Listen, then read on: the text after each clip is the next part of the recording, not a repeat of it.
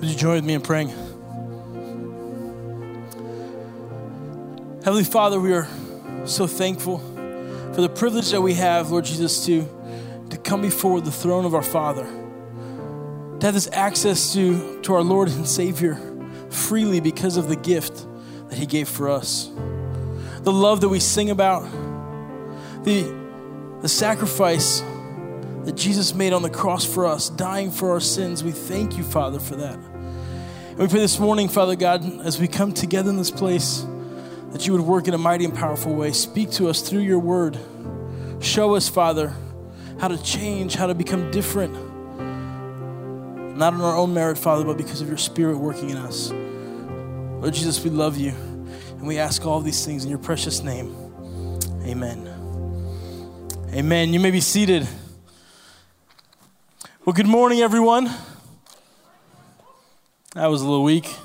Let's try that again. Good morning, everyone. I see one enthusiastic guy there in the section. Hey, what is so exciting to be here with you guys. For those of you guys who do not know me, my name is Daniel. My friends call me Stallion, that's right. My parents are missionaries in Italy. I grew up overseas, spent most of my life there. And when I got to college, people started calling me the Italian Stallion, and somehow that nickname just stuck. And so I work with our student ministry, and it is such a privilege to be in here sharing God's word with you guys this morning. I always like to say every once in a while they let us youth pastors come over here to this building, and it is exciting. It is exciting to look at God's word together. Well, everyone knows what day it is today, right? Sunday, 31st, New Year's Eve, ladies and gentlemen. And I'm not sure what you got planned, but I can tell you I'm excited for what I've got planned, because last night, in the midst of my preparation and prayer, I took a little break, and I went to a fireworks stand. I can't tell you how much I spent, or I'll get in trouble, all right? I'm excited for fireworks. I'm excited for New Year's Eve. I'm excited for this time as we celebrate one year coming to an end, another one starting. And I don't know about you guys, but I tried to think back. I tried to remember what is the earliest memory that I have of New Year's Eve. So I want you guys to think about that for a second. What is the earliest memory that you have? Maybe it's a New Year's Eve party. Maybe it's some time with friends. Here's the thing. It's either really easy to remember because it's always the same thing, or maybe it's always the same people. Maybe you even bring the same food every time. I don't know. But think of your earliest memory of New Year's Eve. I sat down. I tried to do this. I tried to rack my brain. I was like, what is the earliest memory? And two came to mind. I'm not sure which one came first, so I figured I'd share both with you guys, if that's all right this morning. But I remember one time I was in middle school. I probably was, 11, 12, 13 years old, something like that. And my parents were in charge with church planning over in Italy. And so every New Year's Eve, we would invite the whole church to our house for kind of like a New Year's Eve get-together. We'd hang out till midnight. They played the Italian equivalent of bingo. It was a lot of fun. It was a blast. And I remember playing with all the kids in the church and going outside and running and getting hot, getting sweaty, and just having a good time. And with this one New Year's Eve party specifically, I remember coming back into the house just being like, my throat was just like parched. I was like, I'm so thirsty. I need something to drink. And so I went over to our little drink stand, a little drink table. And I remember I saw some iced tea there. Now, it wasn't sweet tea. We hadn't been in the South yet, okay? So it was just iced tea with sugar in it, but it's not sweet tea, okay? And so there was some iced tea, and I remember thinking to myself, this is a little bit strange because Italians, they don't really drink iced tea. And then that thought left me. I was so thirsty. So I took my cup, I took the bottle, I poured some in, and I took a big gulp, a big sip, and about halfway down my throat, I realized it was not iced tea. It was someone's homemade white wine. It was the most disgusting thing I'd ever tasted in my life. I spit it right back out, and it probably took about a half a liter of Coke just to wash that taste out of my mouth. Another memory I have, and probably one that all of us in this room, or most of us in this room can relate to, was New Year's Eve of 1999. Do you remember that? The day before the year 2000, Y2K. Planes were going to fall from the sky. Our bank accounts were going to be hacked. The internet was going to break. Do you guys remember that? I had a little digital watch, and I remember thinking it said 99 for the year. And I remember thinking, man, when it hits 2000, this thing's going to blow up on my wrist. It's going to smoke's going to come out. And then what happened? Nothing. It was so disappointing. I remember thinking What? I was expecting to see something. I was expecting for something to happen. Now, they have this one tradition in Italy. I don't recommend it, but I will just share it with you guys in case you need an excuse to do this. But one of the things that they do in Italy, when the new year happens, they will oftentimes take old kitchen appliances and throw them out the window, even like second, third, fourth-story buildings.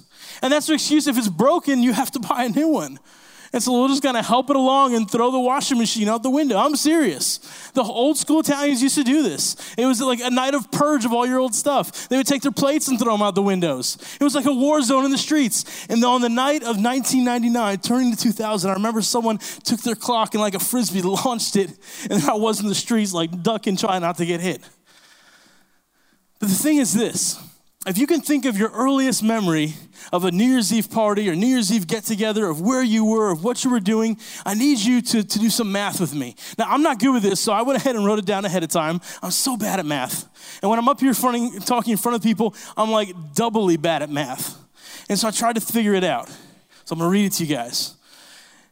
In the year 2000, I was 14 years old.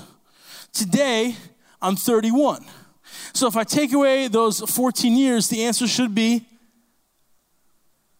31 minus 14. Hey, there we go, 17. I did it on the calculator. You did it on the spot. I like that. Now, the idea is this. For the last 17 years, I have some type of conscious memory of New Year's Eve. I mean, I remember every single place, every single event, every single person that I saw. But for the most part, I remember the last 17 years of New Year's Eves. And potentially you do as well. If you take your age, your earliest memory, subtract that from your age, then you will remember how many conscious years of New Year's Eve you will have. And the key is this. Time is always going. Time is always passing by.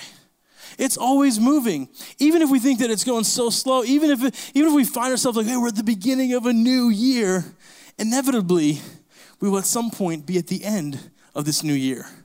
It is constantly moving. It's a finite resource. It is not infinite. It is not something that lasts forever. It is constantly moving. It is constantly going, and therefore, it's valuable. That's why we talk about time with words that we use for money. We talk about spending our time, right? We talk about saving time, budgeting our time, or maybe if we have our children, we talk about it, we say don't lose time or don't waste your time.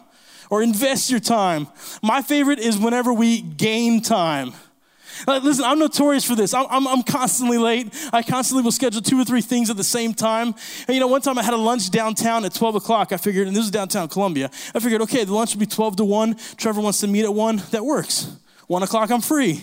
Except I didn't account for travel time. I didn't account for going overtime. And so my favorite is when you gain time. I help teach this class at Columbia International University on Wednesday mornings, and the class is an outdoor leadership class that culminates with a backpacking trip. And so back in November, we were supposed to go away for a weekend, and I remember, you know, I didn't schedule anything. My weekend was booked. I was supposed to leave, and that week on Monday, I got a little bit sick. And so throughout the week, I wasn't feeling great. I was kind of going up and down. And on Friday morning, I woke up, and I finally was starting to feel a little bit better. And then I read the forecast for the weekend up in the mountains. It was going to be cold and nonstop rain for 2 whole days. And so I thought to myself, man, I can't do this. I can't go. I'm supposed to teach Sunday night for the high school ministry. Man, if I go and relapse and get sick again. And so I called the professor. I said, listen, I'm so sorry to do this, but I don't think it would be wise for me to go this weekend. He said, oh, no worries, man. Stay home. We've got plenty of other people. We'll be okay. We'll miss you, but don't worry about it. I had gained time. I hadn't planned anything that weekend, and suddenly I had time to do other stuff. I sat back, I napped, I watched Netflix. I even took that hunter safety course, which for who knows why is such a long and difficult course to do online. But I felt like I had gained time. But the majority of us see time as something that is passing, something that we are losing, something that is going away, slipping away, that is getting caught behind us. We can't have it back. And maybe we think to ourselves, man, what is the point of our lives? If we're constantly chasing after time, if we're constantly chasing after the things that we wish we could do or change, what good does it do? And this morning, I hope to look at a psalm with you guys that will explain and give us a little bit of a better perspective on how we can use our time, how we can utilize what God has given us, how we can look at this resource in light of all that God has done for us. So if you have your Bibles, turn with me to Psalm 90. Now you will need your Bibles today, so if you have it, go ahead and turn there. If it's on your phone, go ahead and do that. We tell our students, don't be checking out Facebook while you're doing that, okay? Make sure you're on the Bible app. But go ahead to Psalm 90. We're going to read through all the verses there. If you have your finger, jam it in there. Okay, put a pen, highlight it, whatever you got to do. We're going to be in Psalm 90 today. And as you're turning there, let me give you a little bit of information about the psalm. Psalm 90 was one of the psalms that was written not by David. We kind of attribute most of them as being written by him. But Psalm 90 was actually written by Moses. Now, if you're a little rusty from Christmas and you don't remember all the stories, that's okay. Moses was the one that, as a child, was placed in the basket and pushed down the Nile River. He was caught by Pharaoh's daughter. She found him. She took him in and raised him as an Egyptian child. He grew up in the Egyptian culture. He went to Egyptian schools, listened to Egyptian rap music, okay? And then when he got old enough, he ended up seeing his people mistreated, and he intervened in a situation one time, killed an Egyptian man, and actually fled from where he was. And he spent 40 years in the desert as a shepherd. A shepherd. Now, you know the expression when someone goes from rags to riches? Well, in Moses' case, it's kind of the opposite. He goes from riches to rags. He has it all as Pharaoh's daughter's son. There we go. And he finds himself now all of a sudden in the desert as a shepherd. His job literally is to wake up, go outside with the sheep, watch the sheep, make sure they don't do anything too dumb, and then come back at night, day after day after day after day. For 40 years, that was his job. And then God calls him to do something amazing, to lead the people of Israel out of captivity. And eventually we see him writing this psalm. We're going to find out the context of it in just a little bit. So let's jump in, Psalm 90, verse 1 and 2. Are you guys ready? Okay, 5 of you are ready. Let's try that again. Are you guys ready? Okay, here we go. A prayer of Moses. It says, Lord, verse 1, you have been our dwelling place in all generations. Before the mountains were brought forth, or even you had formed the earth and the world, from everlasting to everlasting, you are God. Now, let's pause here. We're going to unpack. There's a lot in these first two verses. Now, what we need to know, a psalm typically was something like a song or a hymn or something that we would repeat often. In this case, the psalm that Moses wrote is actually a prayer. And like any good prayer, before we pray for the food, before we get to all the things that we need, before we pray about confessing our sins, we should start by magnifying God's name, by glorifying him. Jesus taught us to do this in his prayer, the prayer we recited a couple minutes ago. Our Father, who art in heaven, hallowed be thy name. Holy be your name, Jesus. Let me stop. Let me pause. Let me praise you. Let me worship you. And that's what Moses does here. He says, Lord, and the word he uses here for Lord is the Hebrew word Adonai, which means to celebrate his majestic authority, my supreme master. He says, you have been our dwelling place. Another way to say dwelling place is refuge. You've been our safety. You've been our refuge. You are the person whom we find safety in all generations. Before the mountains were brought forth, or ever you had formed the earth of the world, from everlasting to everlasting, you are God. And Moses is like, before we go any further, before I expound, before I show you this prayer, before we jump into this, all what you need to know is, God, you are great. You are glorious. You are majestic. And not only that, but he gives some indications of the time of God. He says, you have been this in all generations, from everlasting to everlasting. Moses is highlighting this idea that will be the foundation for everything, that God is outside of time, that God has always been. He has no beginning, he has no end. He's from everlasting to everlasting, from age to age, in all of eternity, God. There was a video on Facebook that's been going around. It wasn't like one of the cool, funny ones that Nick always shows, and so I figured I wouldn't show it today. But there's this guy who asks a Christian professor, he says to him, he says, how do you explain God? How do you explain when he was, where he was?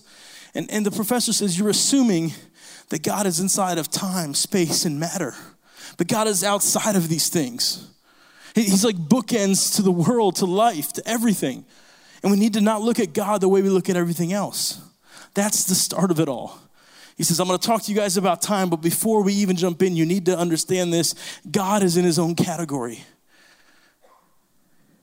He who was, who is, and is to come, from everlasting to everlasting, from age to age, in the concept of eternity, of all of God's greatness, of all of God's splendor, he says we're going to fit into this context.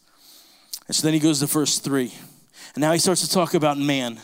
And he says to God, he says, you return man to dust and say, return, O children of man. This is like the opening statement now of what he's going to say about God. He's just about man. He just said God is everlasting. God is so great. God is magnificent. God is awesome. God is incredible.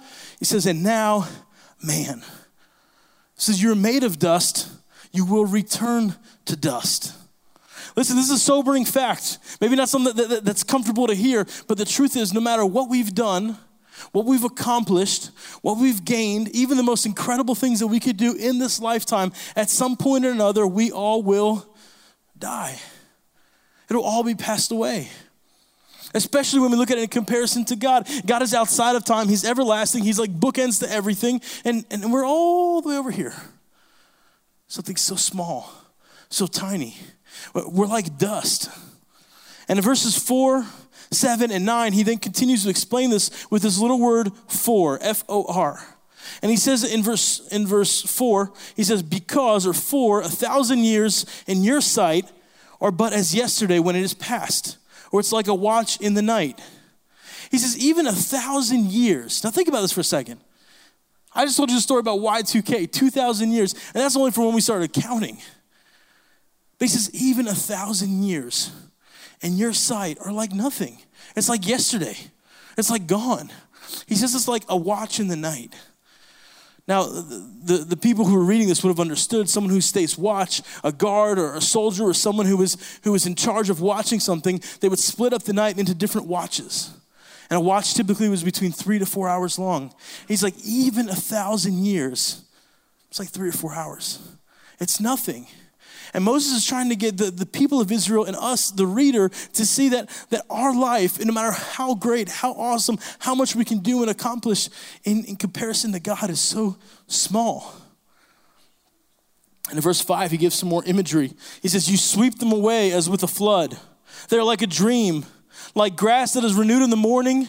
It flourishes and is renewed, and in the evening it fades and withers. He gives us imagery like a flood that sweeps everything away, like a dream. You guys ever have some weird dreams? Like those kinds where you wake up and you're like, what country am I in? All right, you wake up and you're like, I don't know what just happened. I don't know what I ate last night. And then what happens? 5 minutes later, you can't even remember it. And he's like, that's what our life is like. It's like one of these things that just comes and goes. It's so quick. It moves away so fast. And he continues. Gives the other analogy of the grass. It's something that sprouts up and dies by the end of the day. And then in verse 7, it says, for we are brought to end by your anger, by your wrath we are dismayed. You have set our iniquities before you, our secret sins in light of your presence. For all the days pass away under your wrath. We will bring our years to you to an end like a sigh. Now verses 7, 8, and 9 have this language of your anger coming before you, God, in your presence, your wrath. And that's something that we don't always totally understand. And just so you know, we're gonna jump past those verses for a second. When we get to verse 11, we'll go back and look and explain what that means. What is this anger they're talking about? What is this presence of God? How does this fit into all of this? But verse 10 says, the years of our life are 70, or even by some reason of strength 80, yet their span is but a toil and trouble. They are soon gone, and we fly away. In verse 10, Moses is reiterating what he said in verse 3, the fact that our life is short. Our life is but a vapor. He's reiterating no matter how long you live, maybe it's 70 years, maybe it's 80, it still is short compared to life with God. Now, the interesting thing is this is a concept that's hard for us to think of because we're typically told the opposite. We're typically told, man, you have your whole life ahead of you. Man, there's time to do whatever you would like. Man, you've got all the time in the world. And yet the truth is our time is actually limited. But our tendency is to forget that, to move out from that. You see, I had something that reminded me of this. And even for me to learn this lesson, it's so easy to forget it. Most of you guys know this, but in 2016, I was diagnosed with a very curable type of cancer. I had to go through some tough rounds of chemotherapy, and at the end of that, I came out and they said everything was gone, everything was good. And people were asking me, man, what do you feel like you've learned through this? And I was like, I really think that I feel like I've learned that truthfully, my life is not in my hands. I can't control it. And sure enough, a few months later, about 6 months later, in 2017, this past March, they said, I had another diagnosis where they said they found some more traces of cancer. And they said, this time we're going to have to perform surgery. And so in June, I underwent a pretty intense surgery. By July, I was still kind of struggling to get better. By August, I was healthy again. And then I had this scan. And in the scan, they said, well, we see something in your lungs, but don't worry about it. It's probably nothing. Come back in 3 months. Don't worry about it. I was like, don't worry about it. I'm freaking out. And I came back in 3 months. This was back in November. And everything was clear. But I was reminded through all that, man, no matter what I do, no matter how much I try, no matter how many times I wear my seatbelt or the greens that I eat or the positive things that I do, the truth is our life is not in our hands. And yet, even having gone through that and learning that and saying, God, I want to live every day like it's my last. I want to live every day to your glory, to the fullest. It's still so easy for me to forget this. You see, just last week, of course, was Christmas, and I was blessed to have my whole family come in town. And I'll be honest, I got in trouble with how I told this story in the last service. Turns out my mom was watching the live stream, and she texted me, and she said, why'd you tell that story? So I got to be careful how I say this. But my family does this thing for Christmas where we look at Amazon wish lists. Does anyone do that? Amazon wish list. Okay, you put all the things that you want. You tell your parents, your family. They log on, find your name, type everything in. They buy it. They have it gift wrapped by Amazon just about and sent to your house. And it's like no effort at all. I don't like it. I'm like, at that point, you might as well just give me your credit card, okay? I'll just order it myself. And so, and my mom and my aunt, they haven't quite understood the concept of like Christmas gifts on the wish list. My mom will put like toilet paper on her wish list. Like, I just need household items. That's what I need. We got to buy it for the house anyway. Might as well spend money here. My aunt puts little K-cups of coffee. This is what I want for Christmas, K-cups. I'm like, I'm not buying you groceries for Christmas. And so I've tried to rebel against the list. And what I've started to do is I'll only put like 4 or 5 items. So like that, as my family gets on, whoever the first 4 or 5 are can pick items from the list. The rest of the family, they got to give me real gifts. They got to like actually think about it. And so, of course, my mom was typically the last one to shop. And so she got on and she saw that everything on my wish list was gone. And so she called me and just had this like casual conversation and dropped a little, by the way, is there anything that you would like for Christmas? And so I'm sitting there thinking, I'm like, man, I'm good. I mean, God's blessed me. I'm doing all right. I don't know. And then it hit me. Like a little light bulb. I said, well, to be honest with you, I said, I mean, the way my TV is set up on the mantle, the sound, I said, this is kind of crazy, but I really could use a sound bar for my TV. She goes, okay. And I could tell, like, that's not going to happen. Now, because my parents are missionaries, okay? They travel back and forth from Italy. They live over there. They live off support. They live off of teaching English over there. And so they just don't have a lot of means, and that's okay. Typically, a gift from my mom is going to be like $30, $40, and I'm super happy and content with that.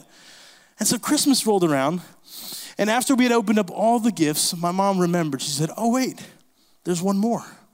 Now, every year she does this. If the gift that she's giving looks too obvious from the wrapping paper, she always hides it in the closet. And when we're done unwrapping all the gifts, she sends someone to go get it. So she sent my brother to go get it, and he carries this big old thing out. And wouldn't you know it, it was a sound bar. Woo! I was so excited. I said, Mom, you didn't have to do that. And then she confessed. She said, well, to be honest with you, I realized I forgot to get you a birthday present back in March. She goes, this will have to count for both of those. I said, Mom, it's fine. And after I opened it and we celebrated, I actually pulled her aside. I said, Mom, listen, I got to be honest with you. I said, this is such a gift. I'm so thankful for this.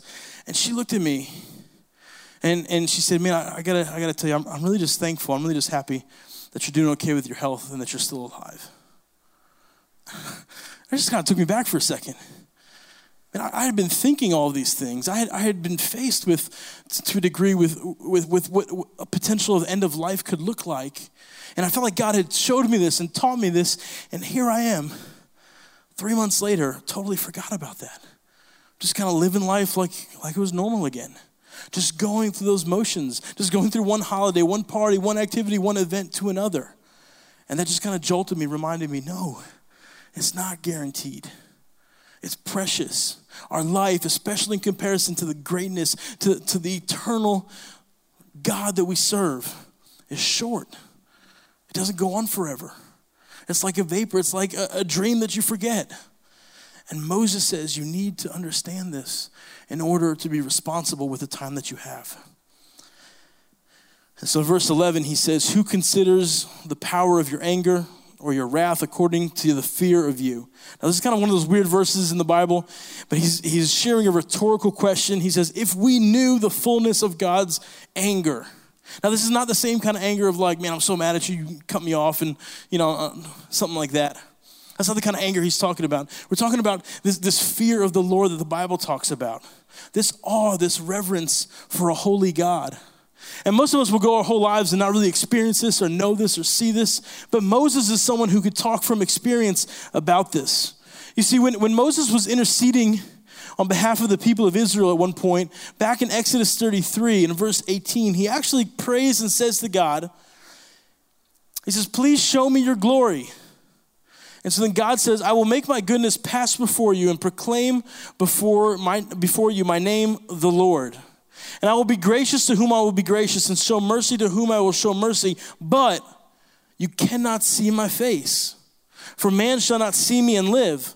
And the Lord said, "Behold, there's a place by where you shall see me standing on the rock, and I will give my glory to pass. And I will put my hand over you, and I will put you in the cleft of the rock. I will cover with my hand until I have passed by, and then I will take my hand away, and you shall see the back, but my face you shall not see." Moses is praying to God, and he's gotten to know God as he's interceding on behalf of the people of Israel. And as he's praying to God, he says, "God, I just want to see your glory. I just want to see your face." And God says, "You don't understand. You can't. You wouldn't be able to. It's so great. It's so vast. It's so magnificent. You would die." He says, "However, because it's you, Moses, I'm going to put you here on this rock. And then I'm going to put you not just on the rock, but in the cleft of the rock, and then kind of like the little cave, the little part that's taken out of the rock. I'm going to set you down in there. And when I walk past, I'm going to cover that part with my hand. And once I'm past, I'll remove my hand, and you will be able to see the back of me, and you will be able to live." And Moses got a glimpse, a little visual into the glory of God. And he says here, if we truly understood God's glory, if we truly understood how great, how vast, how awesome and magnificent he is, he goes, we would live our lives differently. We would take account of our time differently. And that's what leads us to verse 12 that most of us have probably heard at one point or another. It says to teach us to number our days that we may gain a heart of wisdom. Moses says, therefore, teach us to number our days that we may gain a heart of wisdom. He says, teach us to number our days because they're numbered. They're finite. They run out eventually. He says, you don't have to fear the end, but you have to have a reality of the end. The fact that at some point they will be done. They will run out. Now, here's what I've learned from experience. If we live with the end in mind, it actually goes a lot better for us. Let me explain to you this way. This is my calendar. I put this up in 2017. And I was so excited every month to go here and put a big old X through it. 1 month down, 11 more to go. I don't even know why, but I just, we count things down like this. And as I was counting down, I was thinking through the list, thinking through the things I wanted to do in 2017, and I'm crossing months out. I'm like, I'm getting closer. We're used to living this way. We're used to doing these things. Think of a student. When the end of the semester comes, when they see the end, man, they know all that they got to do. They know what projects they need to finish or start if they haven't started them yet. That was usually my experience. You know, they know how much reading they need to get done. They know which professors they need to go and plead their cases to and ask extensions for. Yeah, or if you think of someone who's getting married, and they don't need an app to give them a countdown. They know exactly how many months, how many days, how many minutes, how many hours. They know it all. And they know what needs to happen. What about before going on vacation? We all have this mental list of all things that we need to get done before we go on vacation. My dad was always clean the outside of the car and the inside. Does anyone else do that?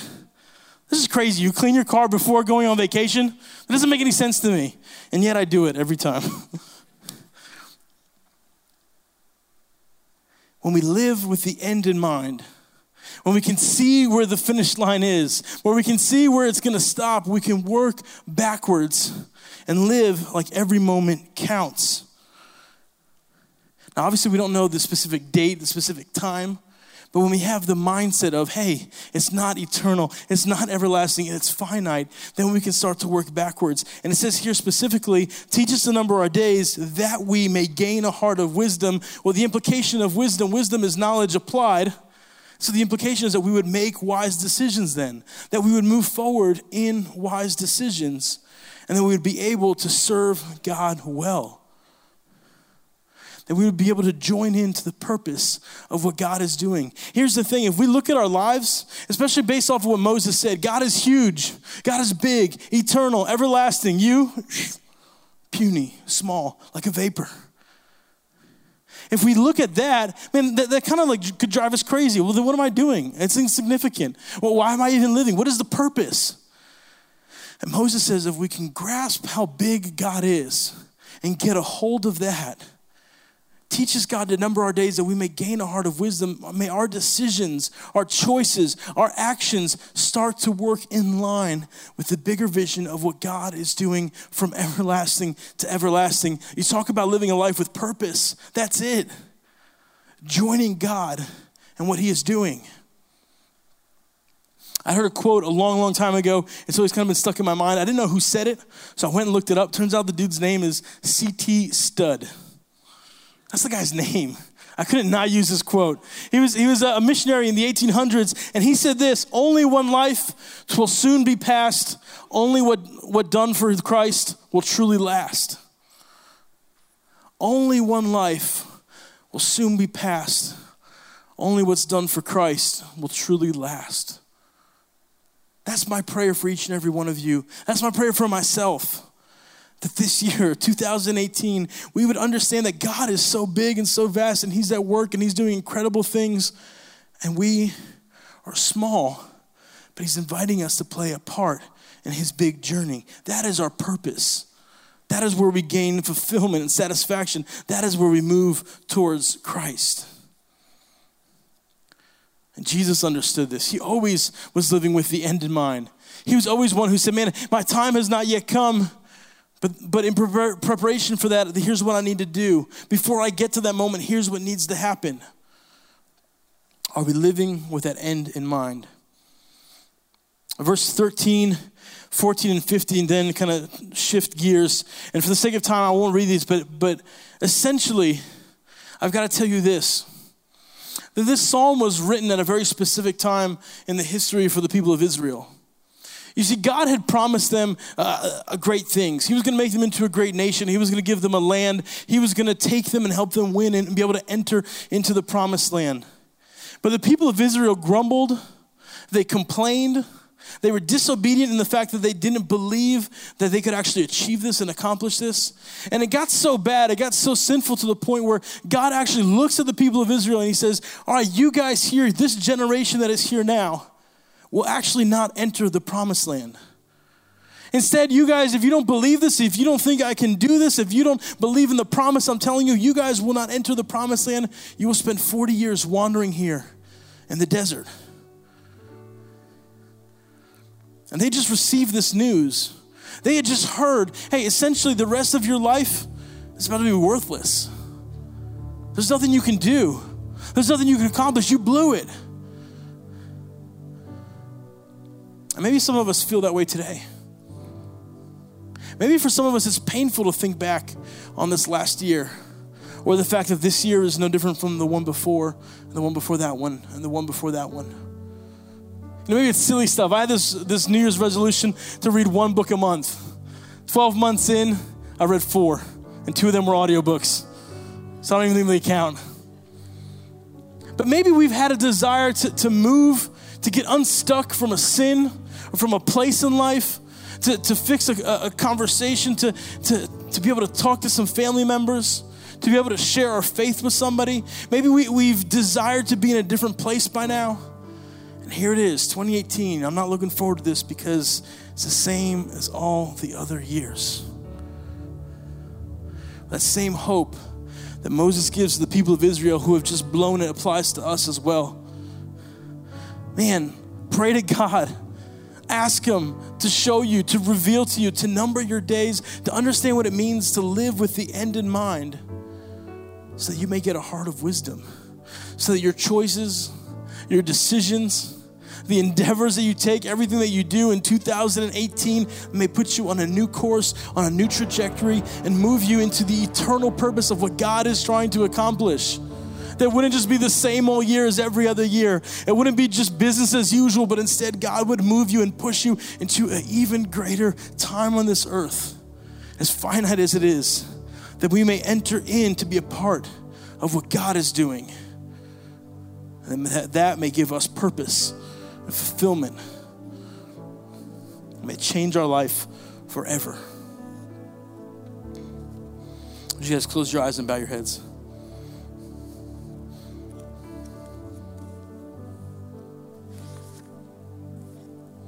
Lord Jesus, I pray this for myself first, and then for everyone in this room. That Father, if we aren't happy with where we are, with where we find ourselves, with where we've been, with what we've been doing, if it's just been the same old over and over and over again for however many New Year's we can think of, Father, I pray that this time would be different.